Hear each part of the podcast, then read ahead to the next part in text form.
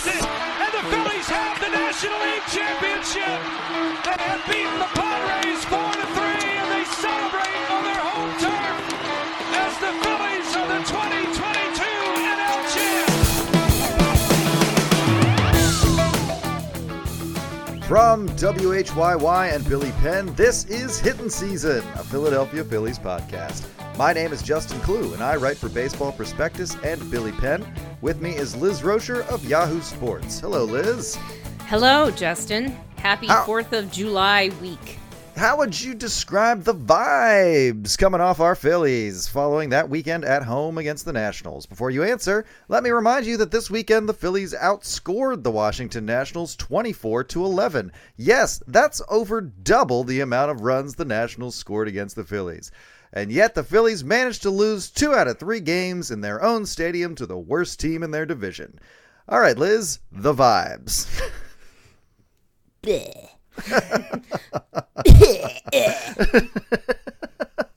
and some somehow the news that Nick Castellanos is an all-star didn't quite take the sting of the weekend blundering off the uh, off the series for me. Um, you know, it, it, plenty of things to, to to be happy about right now. Honestly, that that there truly are as far as the Phillies go. But that series was a bummer. Uh, the Phillies lost two separate, very winnable games by a single run. Uh, yeah, it was just it, it was a series they really should have swept. Um, I would have been totally fine with two out of three, and they, they couldn't do that. Instead, they watched the Washington Nationals, fifth place in the NL East, win their third series in a row. And so the most bothersome part of this is that it creates a breeding ground for, well, hey, aren't the Nationals just a, a cute bunch of fun little guys? Isn't that No, fun they're and not. cute? yeah, that's the, that's the last thing I want to hear. Um, yeah, it's uh, it's just it was not a not a solid weekend of baseball for the Phillies, and once again, you know, the the weak spot was the offense, which feels crazy to say given that we're talking about a series that included a game in which the Phillies scored 19 runs. Haven't done that in quite some time. So that the offense just couldn't come through for a couple more runs in games one and three. I mean, I know we all subscribe to the idea that if the Phillies go off and score a ton of runs, they're going to come out the next day and barely make a peep. And that's kind of what happened. But I was also subscribing to the other idea, which is when they only score one or two runs in a game where they should have scored more, they may, may come out the next night with their bats. And and they did that, and they absolutely pulverized the Nationals in game two. And then that just went away in game three, which is really just indicative of how inconsistent this team's offense has been all season long. Uh, but yeah, I mean, after watching this series, what are your what are your general feelings on the Phillies as we uh, as we head towards the end of the season's first half? Well, that 19 run game was fun. uh, I I mean, my thoughts on the season so far, is that what you're saying? Yeah, I mean, I, at this point, we've been the Phillies have been through a lot. They've been up and down. Uh, they've gotten guys back who were lost to injury for a while. They've had to adjust a lot of times. Things that were bad have gotten better. Things that were inconsistent have stayed that way. I mean, the thing you're going to see cited this uh, after this national series is that just like in 2008 and just like in 1980, on this date they are 44 and 38.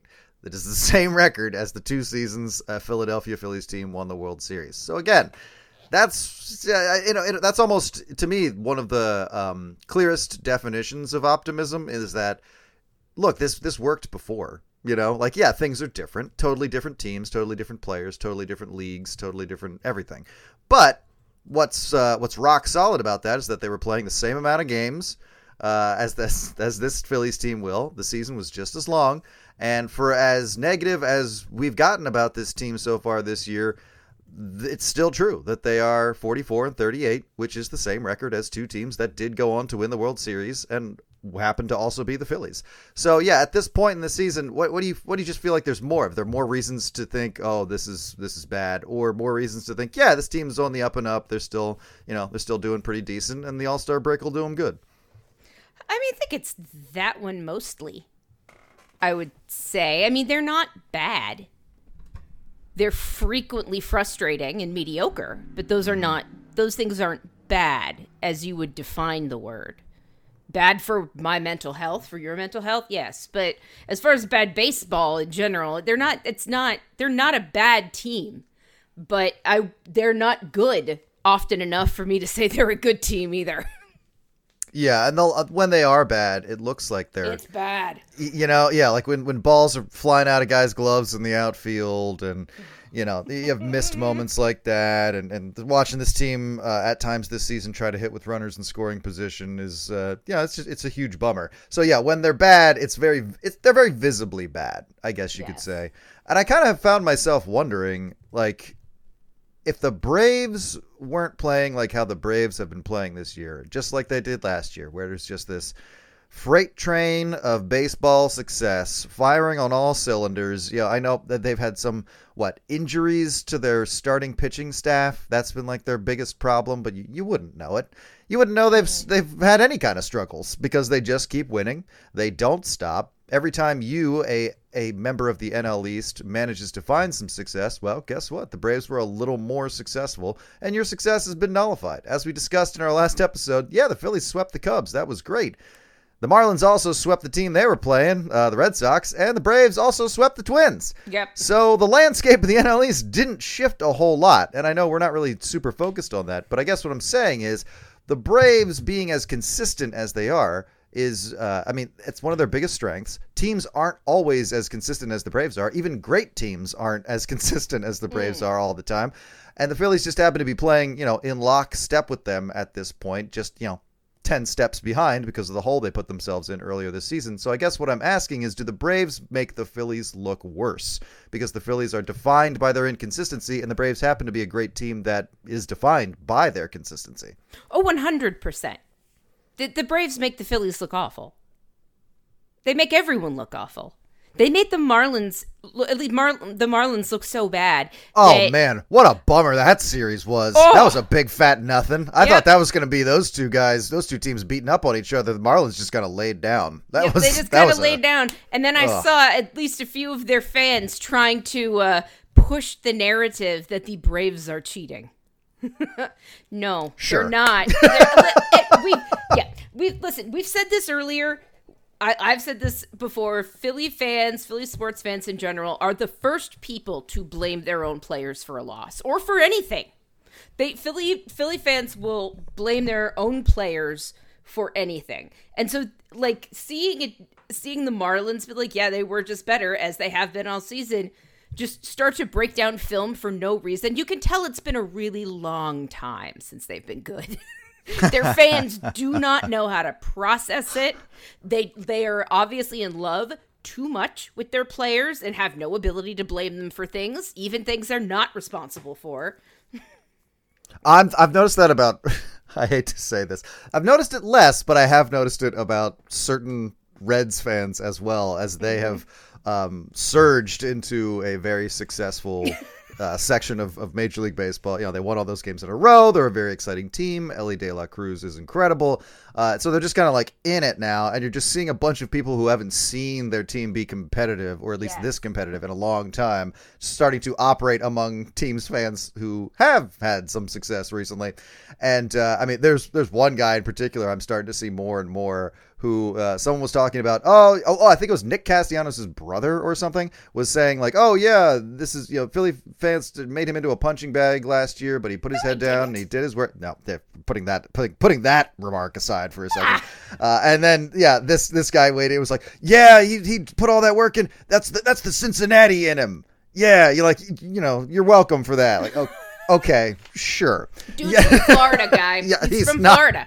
He's not from Cincinnati, man. Like the Yeah, and, and playing there for a few years while they were absolutely awful was uh I don't think that really helped him with anything other than learn how to lose without wanting to kill yourself. And what city wouldn't be like, yeah, we define ourselves by it. We're a city of hard workers. Like, yeah, that's ev- literally every city would. I mean, call I would say Los Angeles doesn't classify itself that way. that may be the only city in America though. Uh, but yeah, in general, not a great series, and uh, yeah, it certainly didn't do the Phillies favors in in the short term and did yeah kind of you know losing two or three to a team this bad. I mean this is like what i i would have been unsurprised to see them do against the rays but you know that series doesn't start until tomorrow. We shall see what happens. Uh, but this would have been a good launching point for playing two competitive teams uh, to close out the first half in the rays and the marlins. Would have been great to just keep that momentum the phillies have had for uh, for about a month here. And uh, they just failed to do that and it was really frustrating, uh, especially just starting in game one where they lost two to one.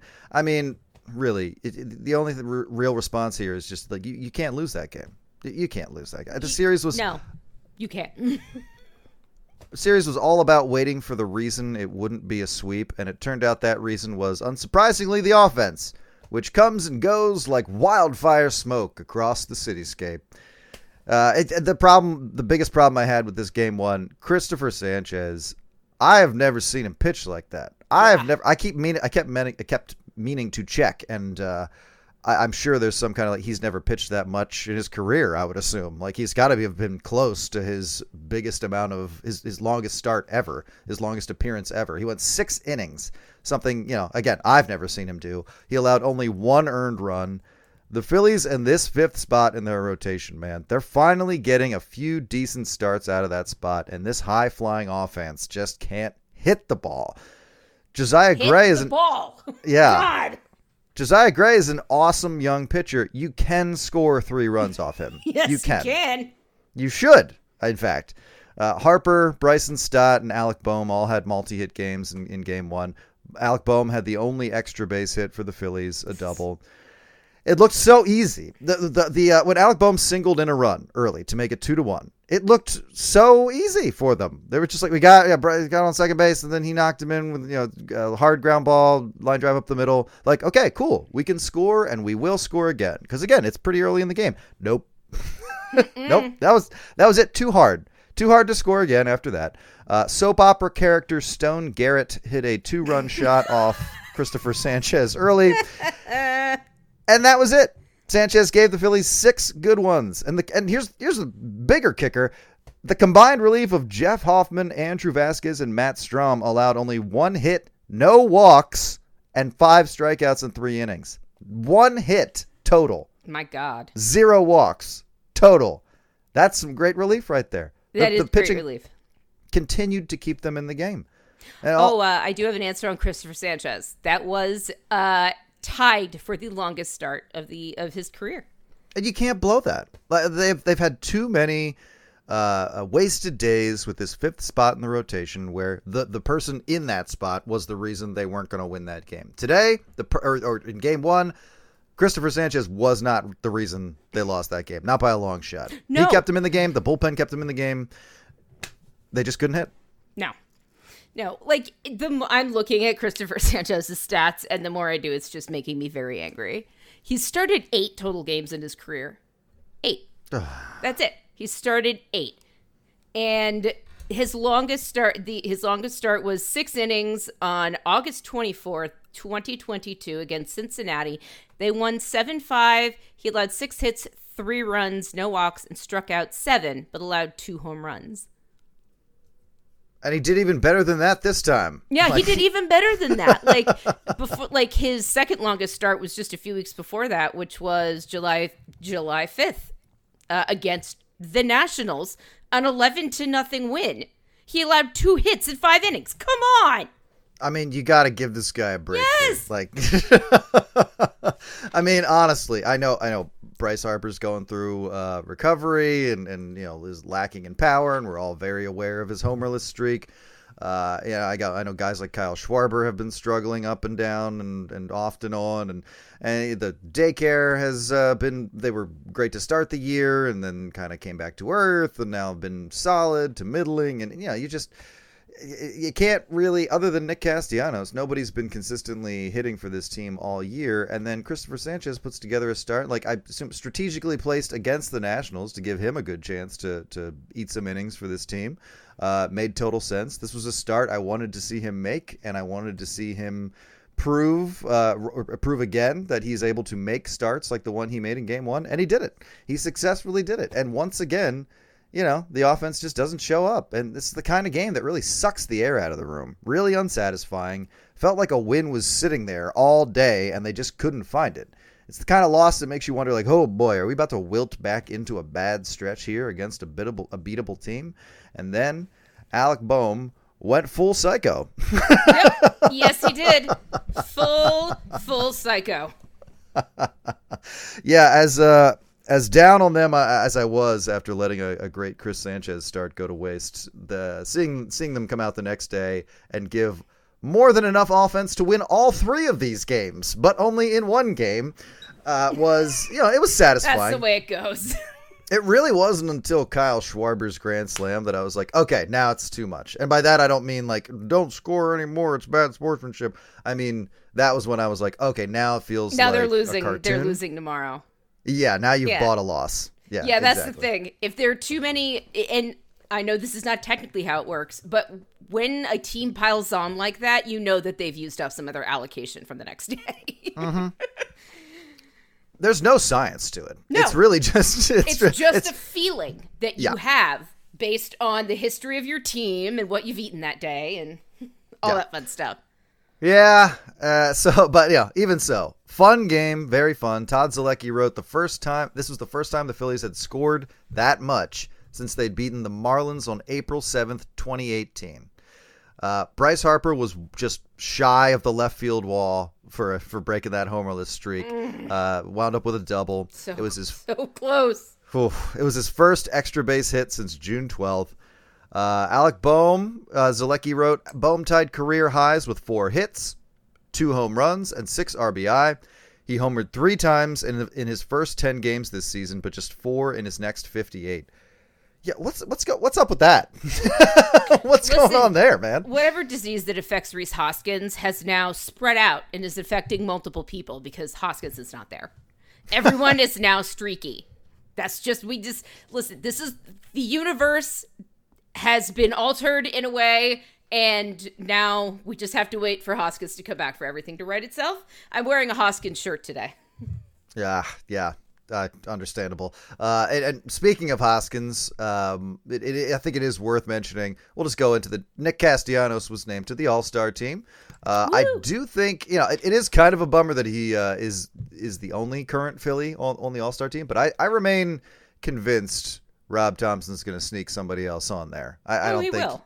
You can have the manager of this team be the manager of the All Star team and just have one of his guys there. He can he can get somebody else in there. So I, am looking forward to that too. And that by no means am I saying Nick Castellanos doesn't deserve to be there. He is the Philly who deserves to be there the most. And he very he, much.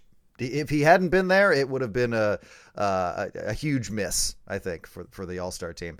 Um, but if you read Matt Gelb's story on the Athletic, then you read about uh, you got a lot of insight into Nick Castellanos actually. But the the bit I wanted to talk about was how when Rhys Hoskins went down, according to Gelb in his story, uh, Castellanos really saw it and, as a moment where he had to step up and wanted to like vocally make that clear to his team that he was like, I got this. I know what role Rhys fills on this team, on and off the field. I can do this. Like I can do this. We can do this. This is a loss. Aww. And then wrote I think he either wrote Rhys's name or his number on the underside of his cap. Mm-hmm. Which, Which is like was so cute and very yeah. touching. Yeah, I mean Castellanos. He's he's a, he's never the guy you think he is, which I think no. he likes. exactly. Yeah, you're. This is a that was a quote from uh, Matt Gelb's uh, article on Castellanos in the Athletic on Monday, and it, it was very very good. Uh, it talked a lot about Castellanos and what has changed for him, and it talked about it in concrete terms, which I appreciated. It it was yeah. it wasn't like oh it was like a ghost thing you know now it's gone. It's no i was uncomfortable last year for a wide variety of reasons. It wasn't just that it was a new place it was so many things.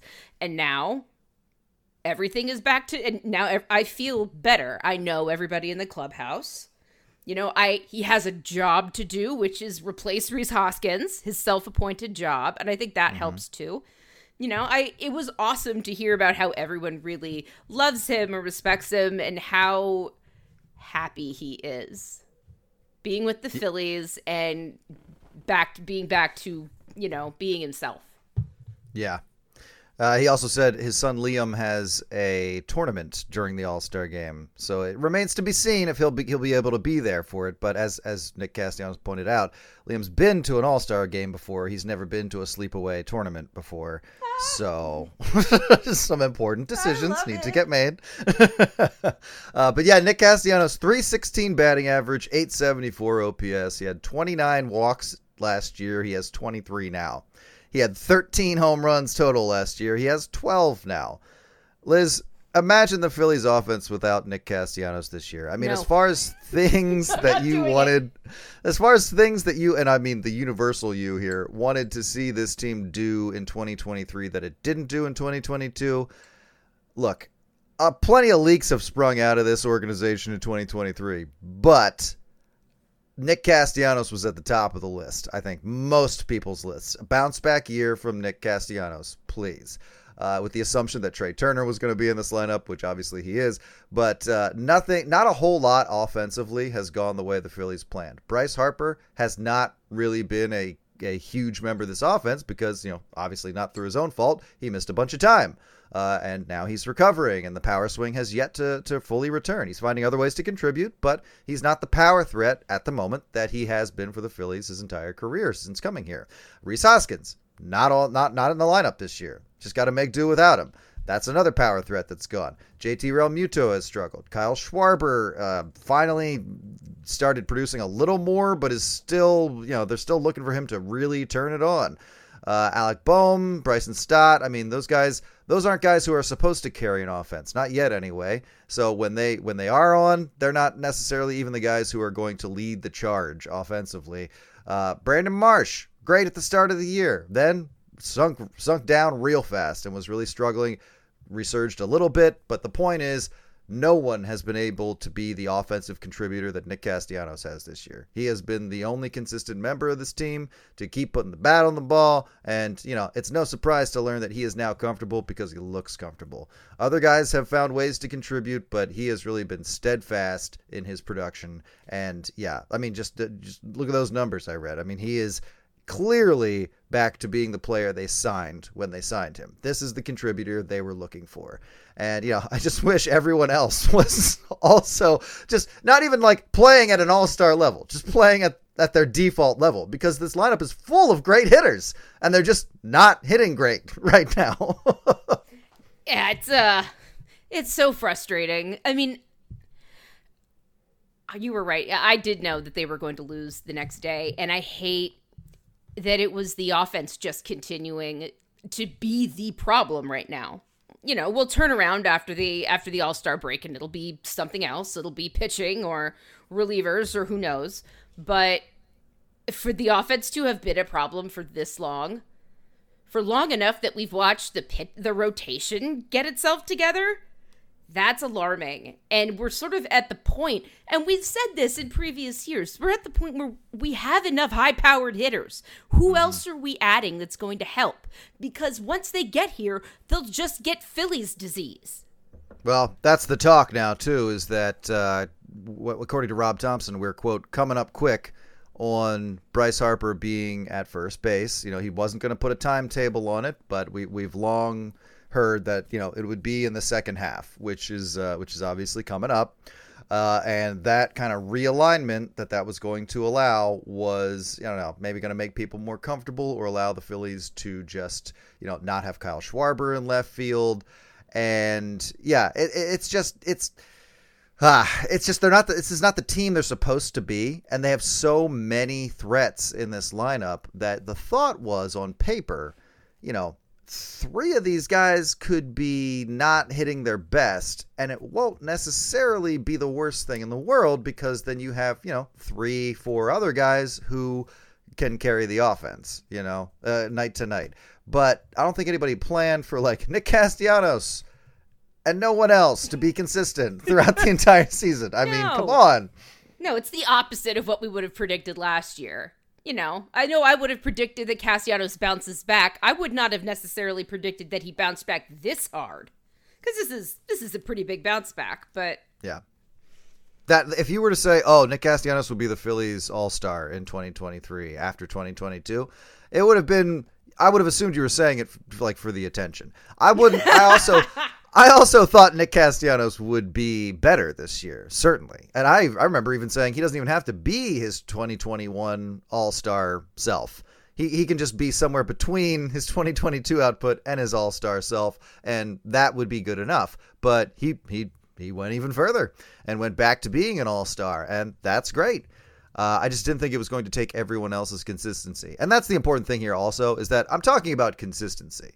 There have been other guys on this offense who have contributed in big ways, and it's been very, it's always very cool to see young hitters do well in this lineup. And like I said, Brandon Marsh, Alec Bohm, Bryson Stott, even Cody Clemens before he got optioned, uh, were all finding ways at times to be a hero. And that I don't want to downplay that by talking up Castellanos. All these guys have found a moment uh, so far this year to come through. I think that's true. I don't think I don't think this team. Tell me if you agree with this. I don't think this team has a 2022 Nick Castellanos on it right now. Yeah, I mean the closest to it would be Trea Turner, but as you said, he's found ways to contribute that are very memorable. Maybe not consistent contribution at this point, but he's definitely kind of in he's better than Castellanos was last year, but not to not to his, you know, upper upper max level like Castellanos is this year. I think there's a lot of guys who are halfway out of the holes they dug for themselves. I don't yes. know. I think the, even the Phillies would agree. Yeah, we're still expecting more from Kyle Schwarber, from from Bryce Harper, from Trea Turner. You know, we, we are still waiting for these guys to truly, truly uh, reach their peak levels again. Uh, because you know, there, has been plenty of narratives about, oh, okay, yeah, Trea Turner's turning it on. Uh, Bryce Harper is back. Kyle Schwarber, it's June, and uh, it, it, in every case, it was like ah, and then things kind of went back to lukewarm for a little bit. But you know, to to my point, Trea Turner walked uh, a couple nights ago, walked, got himself on base, stole second, stole third, and then ran home when they overthrew third base. So like he's a player who can do that, and I'm looking forward to more of that in the yes. future. I think the second half is going to be big for this team because it if even just be. like two more of these guys other than Castellanos yes. can find their their sweet spot and stay in it for like months. That's going to be such a boon for this offense when you consider how good the pitching staff has been. Yes. And it would be great if they figured all of that out before the pitching staff went through one of its, you know, expected cyclic, you know, bad periods. Because it happens with every part of, you know, a baseball game, you know the defense is bad for a little bit. The you know the pitching is bad. The relief is bad. The hitting is bad. The problem with the Phillies is that their their pitch their um their offense has been bad pretty much the whole time, but everything else has been going through normal cycles. Yeah. So I really would love it if the hitting found kind of a good place to sort of cruise forward while the pitching gets into trouble and works itself out again because we have to expect that that will happen. Yeah, definitely against the best team in baseball starting tomorrow as well as the Phillies head to Tampa to take on the Rays, which is which is unfortunate. It's unfortunate. But but as of right now, the Phillies are and I said 44 and 38. That was after their big uh, 19 run win over the Nationals. They are now 44 and 39 because they did not pull it out in game 3, which we'll get to in a second. But at the moment, they are a game and a half out of a wild card spot. They are behind the Reds who are one game out and the Brewers who are also one game out. Um, it's a crowded picture right now. The Marlins currently have the top wild card spot, but only by a game and a half. The Dodgers are in there, the Giants are in there. Like I said, the Reds and Brewers are making noise, and the Phillies certainly deserve to be a part of this. I think after the Phillies right now, you get down to Pittsburgh, you get into these teams with losing records, and yeah, there's a drop off. The Phillies are a game and a half out, the Pirates are six and a half games out. So yes. I think at the moment, there are six teams or at least six spots as like the divisional uh, pictures shift in in the West and Central at least. Uh, there's like a six team collision here at the end of the wild card tunnel, and only half of those teams can make it in. So the Phillies have to find a way to win more games. Their strengths right now are their starting pitching, their bull and their bullpen. I think just just their pitching staff in general has been very solid for them and given them chances to win games. And this series against the Nationals was a stark reminder of what can happen when your pitching staff sets you up to win games and nobody tells the offense that that's what's going on. Yes. Uh, yeah. So at the end of this 19 to 4 win in game two, the Phillies were 19 and 6 since June 3rd, the second best record in baseball in that span. Ooh. I mean, again, like that's this is these are the th- like the Phillies are getting pretty downplayed. I think by uh by by people who follow them, by the national media certainly. They got a little buzz when this like hot streak began uh near the beginning of of June, but like they're largely being ignored right now. And that's fine. yes, I think that is also fine. I would almost prefer that. Yeah, I don't need a lot of people paying attention to the Phillies. And to be fair, they're not doing anything that really needs to be paid attention to. Like, I mean, they're they did ha- they have a great record in June, or they had, but they it, it because the Braves are so good and the Marlins kept winning, it didn't really get them anywhere. They can. It's almost a comfort to know that they can play really well, and the media will just leave everyone alone because they're so because they're just like wow look at that giant number between the braves and phillies moving on I also just think the Phillies were the playoff darling last year, and they didn't win. And now this year, you know, people love people love the Reds. People love the Reds. They love teams they didn't expect to be good that look really good. You know, eh, or the Marlins. People love seeing the, um, a good Marlins team that hasn't been good in a long time. So I think the Phillies, as far as like that being playoff darlings to the national media, I think have essentially. You know, last year was their chance, and so now it's like, yeah, it's just the Phillies. Yeah, they're whatever.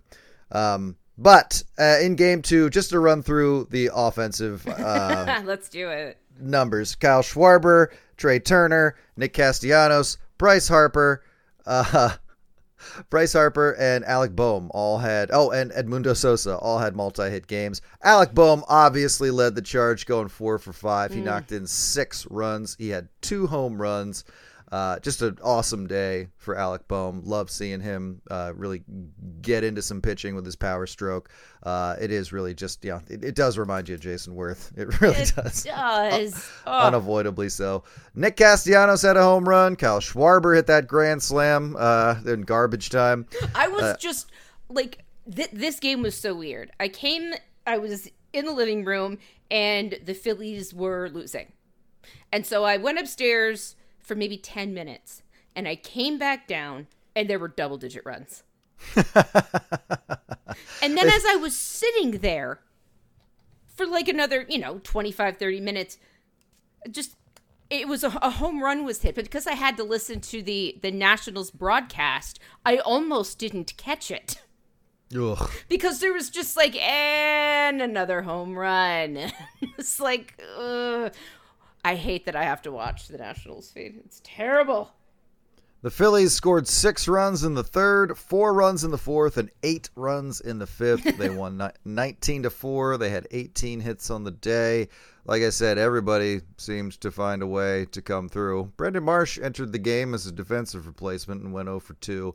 Um, but yeah, as far as like main starting Phillies, everybody everybody did something, at least a little bit of something, and that's the kind of that's the kind of game I expected the Phillies to play against the Nationals. I, I didn't expect them to kill them every time, but yeah, they were. Uh, th- this this is this is really what you should do. You know, I, I mean, the Nationals have some guys who are going to be guys someday.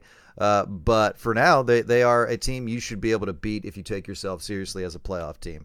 Zack Wheeler went five innings, allowed seven runs, four earned runs, Ooh. and six Ks. forgot about Yeah. that Yeah, I mean, you know, it, it's uh, it's- it's- it, but he doesn't. You know, he also doesn't need to do that when the offense does its job. Very it can't true. always be on the pitching staff, and Wheeler obviously isn't. Uh, isn't as sharp a number one this season as he has been, but um, with guys like Ranger Suarez and Taijuan Walker also in the rotation and pitching as well as they have, you know, the, the heat can come off him a little bit. But uh, yeah, you, you want to, I don't know, you just want to see everybody hitting their ceilings. And I don't think a lot of the Phillies have hit their ceilings yet. Completely no. They have absolutely not. I mean, the Phillies have expected more out of Kyle Schwarber since he signed his contract. Like, a, a lot of home runs is nice, but they're not paying him all that money to hit 185. Yeah. They're not even paying him all that money to hit 210. He has to, like, do better. Like, significantly better. Yeah. I mean, if he wants to hit 50, 60 home runs with a 185 batting average, I won't complain. No. But when that power bat disappears, Mm-hmm. then everyone's going to just be looking at that batting average and be like, "What's going on here? What's this Yeah, about? Why are you leading off?" Exactly. Because you look at, I mean, Shohei Ohtani is a freak of nature, but he's going to hit 60 home runs this year. He's already hit 31. And we're like at the mathematical halfway point of the season. He might hit like 65. It's it's going to be crazy. And he also has a, a batting average over, you know, zero. But like you think about 60 home runs, you get 30 and a half. And if if they're spaced out right, that helps you win a lot of games. Helps you win a whole ton of games as opposed to a garbage time grand slam when I'm sure the pitcher isn't even trying that hard. I mean, look, it's fun. I'm glad he hit it, but also, like I said, that was the moment where I was like, "This is this is too much now. We've bought, we have purchased a loss." ah. Uh, well, the average numbers of runs scored and homers hit per game for the Phillies have been inching slowly upwards, which, you know, at the time I was writing these notes down, was finally addressing the lack of power that has cursed this lineup so far. Uh, then the next game happened, and the Phillies lost a series to the Nationals by losing five to four in Game Three.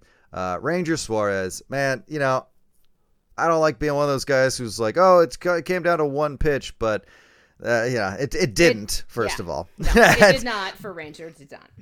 But a grand slam he allowed to Stone Garrett uh, pretty much ruined the day. I Phillies, s- sorry, I saw him load those bases and turned the TV off.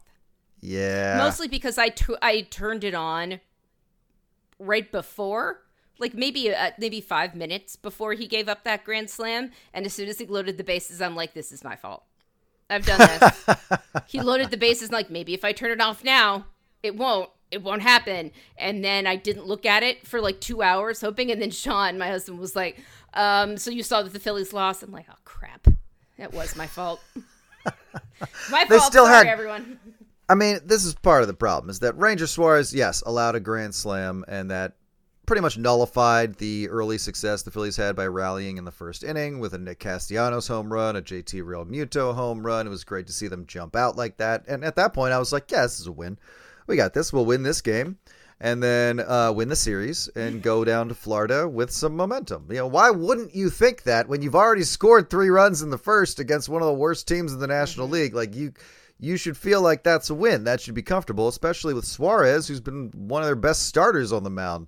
That should have been a win. And uh, of course, yeah, the, the the grand slam to Stone Garrett really took the wind out of the Phillies' sails. Each team added an additional run, but the Phillies once again could not climb the insurmountable height of a one-run deficit. Nick Castellanos doubled in another run, but the Phillies lost five to four. No. It was a it was a reversal of vibes that it feels like only this team is capable of. And I mean, like, as far as like being one of the NL's let's say good teams, you know, that's I think that's fair. I think we can all agree they are a good team. We're they in have the green. yeah, they've won a winning. They have a winning record. They're in the mix for the playoffs, like other teams. I think people would say are good or at least solid. Uh, and yeah, I mean, boy, there's they're the only one, as far as I know, that can come out, lose two to one, win nineteen to four, and then lose by a run the next day as well. I mean, nothing is real. Nothing lasts. Every day, a different team takes the field. Sometimes they can hit. Sometimes they can't field. Sometimes they run into outs. Sometimes they're clutch. Often they're not. But it really comes down to the Phillies needing offense from guys who should be hitting better. And three or four nights a week, they don't get it. And they either have to pitch their way out of trouble or lose. And there's nothing more to say than, boy, that's got to stop. Yes, it does. There isn't much more to say than that. Like, how it stops is the mystery question of the universe.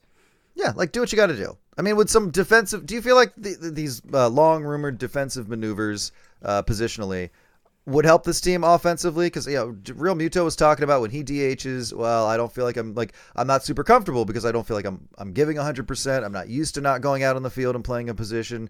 Uh, I'm sure Harper has some kind of feelings that are similar to that, given the kind of player and guy he is and the intensity level he has.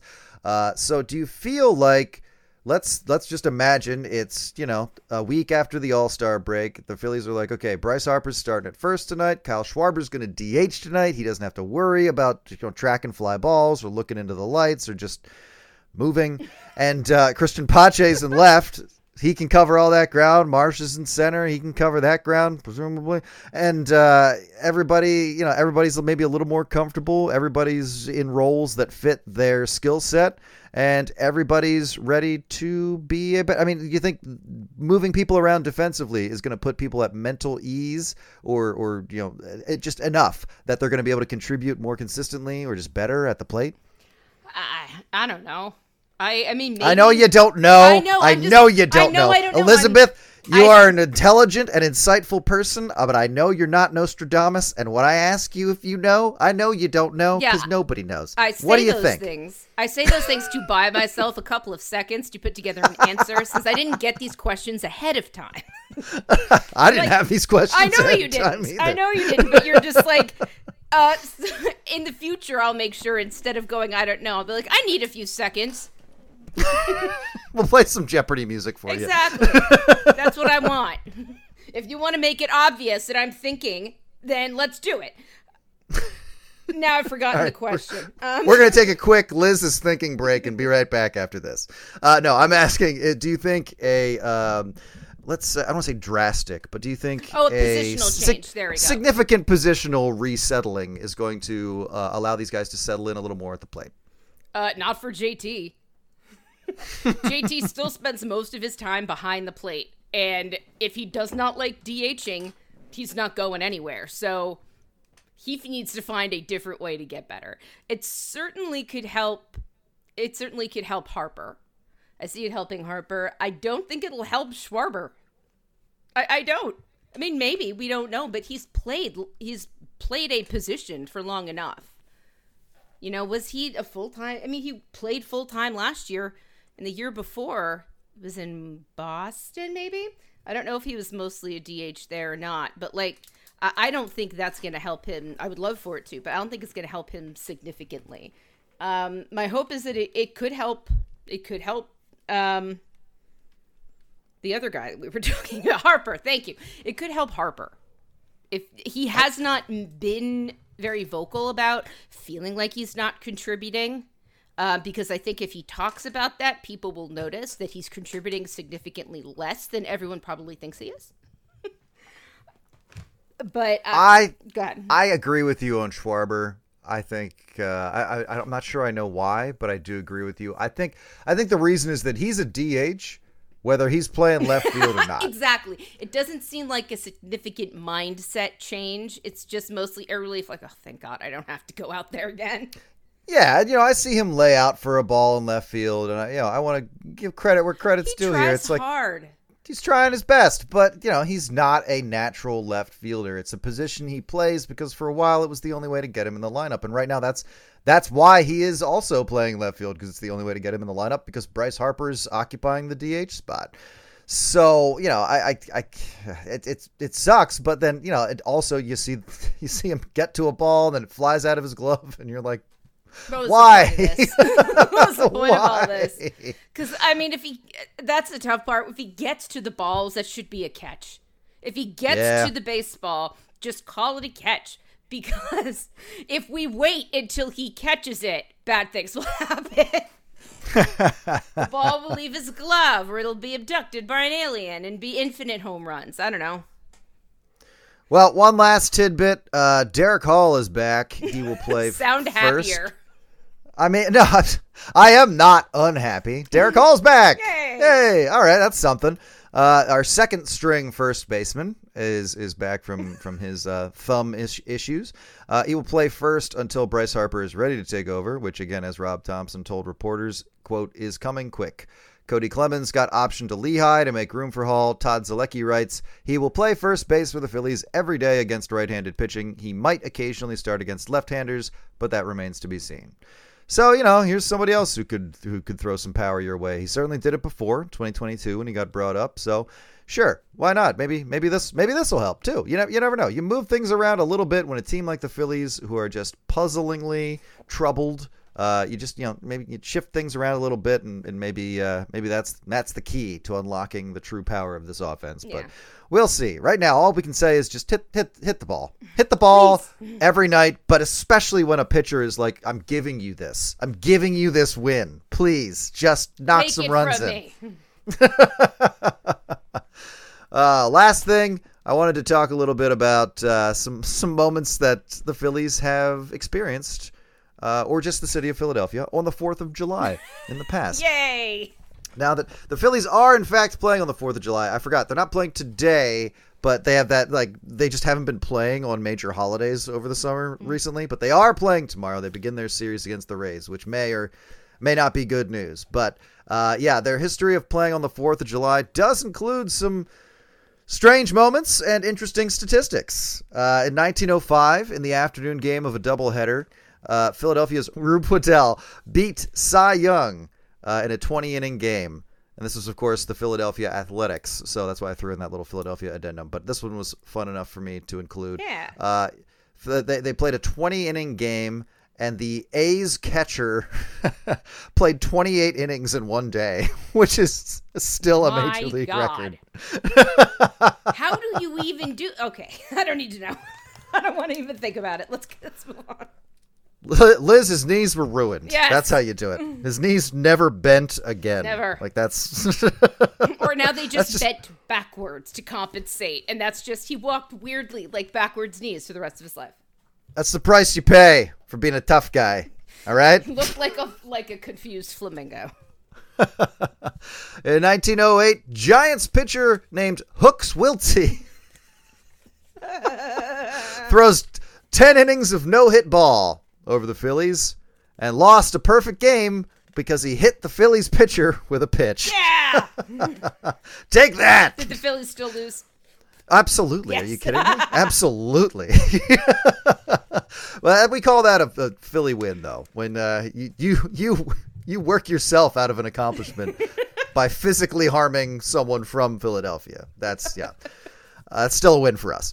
1938, the Phillies moved into Shibe Park on the 4th of July. They now rent the stadium from the A's, who already played there, and I assume leech off their success as much as they can. But having having done some recent research into the Phillies of that era, change of venue didn't do much No. for this franchise.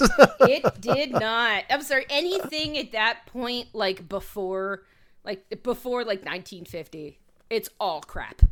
Oh yeah, I, I was yeah. I always say like oh yeah, universally crap. Like it's not Like just the- the Phillies were bad; it's they were the worst for a very long time. I always say like the 20s to the 40s, and obviously they went to the World Series in 1915. But before that, yeah, like from when they started, they were terrible right at the beginning, and then yeah, the 20s to the 40s. You got three lost decades right in a row. How many franchises can say that? Very few, if any, because most of them haven't been along, around long enough to have that many, to have that you know three lost decades in a row. That's too many. That's too many They decades. have too many. That's the thing. When you play for as many decades as the Phillies have, you have a lot of decades for incredible things to happen. You know, and the Yankees have also been playing for a long time, but they were obviously blessed by, you know, the god of teams. Like, you will be a successful franchise in a city that everyone thinks is at least interesting. As for you, Philadelphia, no, no. We have other things planned Yes. for you. God did not give with both hands or any when it came to the Phillies.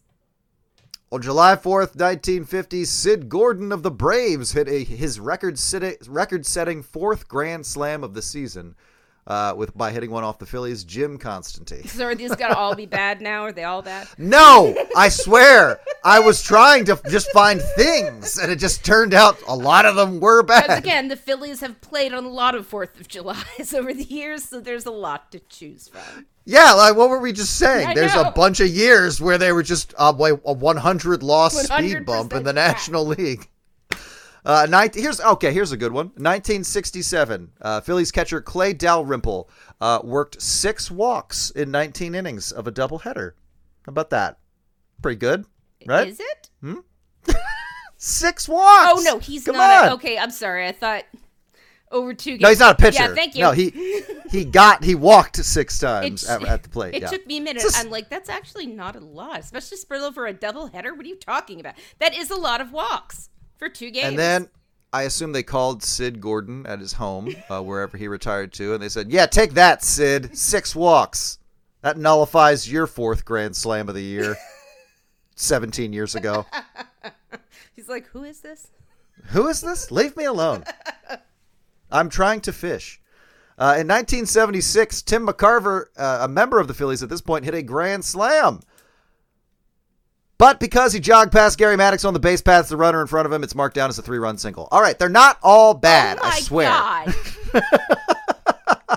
he did hit the grand slam. That was that's good, right? It's pretty good. Mm-hmm. I'm grand slam. I'm Sid Gordon once hit four in one season. Uh, true, he did. I, I'm just how s- accidents Uh-huh. happen, Yeah, sure. Mm-hmm. Brain farts happen, even to the most prepared of people. But how do you do that? How do you do that? How how do you do that? How do you just run past the guy in front of you and think it's going to count?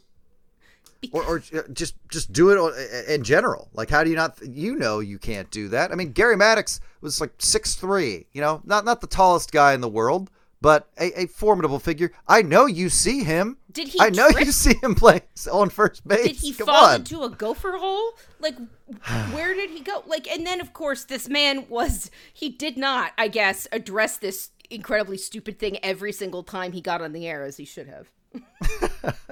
That's just because I don't particularly care for Tim McCarver. Okay, here's a good one. Sort of. 1979, July 4th. The Phillies uh, they put Steve Carlton on the mound, and he shuts out the Mets one to nothing. Throws a one hitter, dominant performance by lefty. Unfortunately, boy, you knew that was Yes, coming. I did. Un- unfortunately, the Phillies uh, managed to lose three pitchers to injuries the same day. When Larry Christenson pulled his groin, Dick Ruthven went on the DL, and Randy Lerch broke his thumb in a fight. so they got a great start from their ace, but it cost them three other pitchers. Worth it for a regular season win? A single regular season win? Obviously, yes. Moving along. 1989, July 4th. The Reds' Tom Browning was three outs from recording a perfect game, his second in his career, when Dickie Thon of the Phillies Yeah. hits a double. Yeah, so that's a good one. Did they And, lose that uh, game? Obviously. Yo, you know they did. Tom Browning was relieved, uh, and but it was a two to one win over Philadelphia. So they, I think Dickie Thon did come in to score, but yeah, it wound up wound up being nothing. And then this happened on July third, but I just had to include it. 1993, the Phillies win an insane doubleheader that ends at 4:40 a.m. on a Mitch Williams walk off. Harry Kalas coins the phrase "Mitchy Poo" to describe it was 4 Mitch Williams. and he was It's- very tired. we were all delirious. Everyone was like, "Can you?" I just I think about this more and more because it's one of those things. You know, I, I think as a kid I just equated Major League Baseball with like my dad's softball league for a long time, and that the '90s because I was like, yeah, there's just adults playing a form of baseball or something. You know, it's it's it's the same thing. And uh, yeah, I remember when I was very young. I remember my dad left a a family event to go to a softball game that he had, and we were watching a Major League Baseball game on TV, and one of the players like had glasses, like my dad has glasses, and turned and like waved at the camera from far away, and I was like, "Oh, that's that must be dad." Doesn't He's look like my father, but it must be him. There he is. That's that's cool that he waved at us. I remember having that thought. Uh, but I say all I say all that because that like the '93 team, you know, I'm very young when they when they're the you know when they're having their season, and they were the team that really brought me into baseball, and they had the vibes of just like a beer league softball team. So that only continued to like mix those two things together. So the things that happened in those seasons, uh, in that season, I thought, you know, as I was young and, and you know as the years went by, I still thought like, yeah, these are like things that just happen sometimes. Yeah, sure, you can start a major league baseball game at 1.30 in the morning. That's not crazy. But then reading that again, like today, I was like, oh my god, Who can, thought- can you imagine? like no it, it was a different time it was It's something like a bunch of a rowdy bunch of dudes would do, a but like ma- a major league Major baseball League team. Baseball. Professional, the highest level of baseball really in the world. And they're just like, yeah, let's start a double the second leg of a doubleheader at 1:30 in the morning. Yeah. Oh yeah, yeah they, they- put it in the yearbook and it's on the jumbotron. Attention fans, second game will start at 1.30. and you're No. like, what? What? I mean, here's the thing. If I was if I had Uh. already been there till 1:30, I'm just staying. I'm just staying the whole thing. As long if they're going to sell beer, Oh, yeah. they're still selling beer. I'm there. Yeah, exactly. Like you can't, you you, you You can't, you can't leave. can't At that point, you've leave already at that point. ruined Come on. the next day anyway because you stayed up till one in the morning and you're not even at your home yet. Just ride it the whole way. Yeah. Yeah, you're in it to win it at that win, point. you So lose. yeah. Yeah, well, but they did. did. win. This was a good one. They did. They won this one. So, yay! Uh, all right, well, that'll do it for this episode of Hittin' Season. Stay tuned. Uh, this week we'll be talking about the results of the Phillies Rays series that will begin tomorrow on the 4th of July. Uh, thanks for listening. Make sure to head to billypenn.com slash hidden season for more episodes of this show and head on over to the Patreon at patreon.com slash hidden season for access to all kinds of bonus content.